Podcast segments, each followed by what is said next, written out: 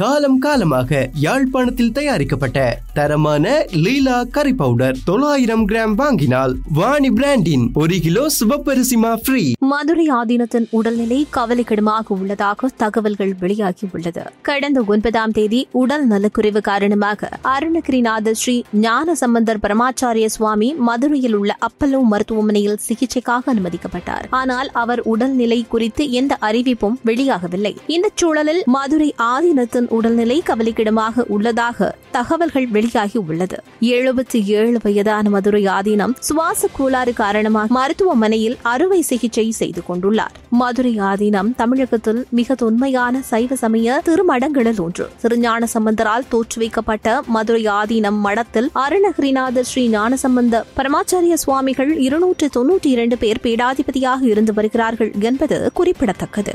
இந்நிலையில் சுவாச கோளாறு காரணமாக மதுரை அப்பலோ மருத்துவமனையில் தீவிர சிகிச்சை பெற்று வரும் மதுரை ஆதீனத்தின் உடல்நிலை கவலைக்கிடமாக உள்ளதாக மருத்துவ நிர்வாகம் தகவல் தெரிவித்துள்ளது. இந்நிலையில் இன்று காலை முதல் அவரது உடல்நிலை கவலைக்கிடமாக உள்ளதெனவும் தொடர்ந்தும் ஐசியு பிரிவில் அவருக்கு மருத்துவர்கள் தீவிர சிகிச்சை அளித்து வருவதாகவும் மருத்துவமனை நிர்வாகம் தகவல் அளித்துள்ளது.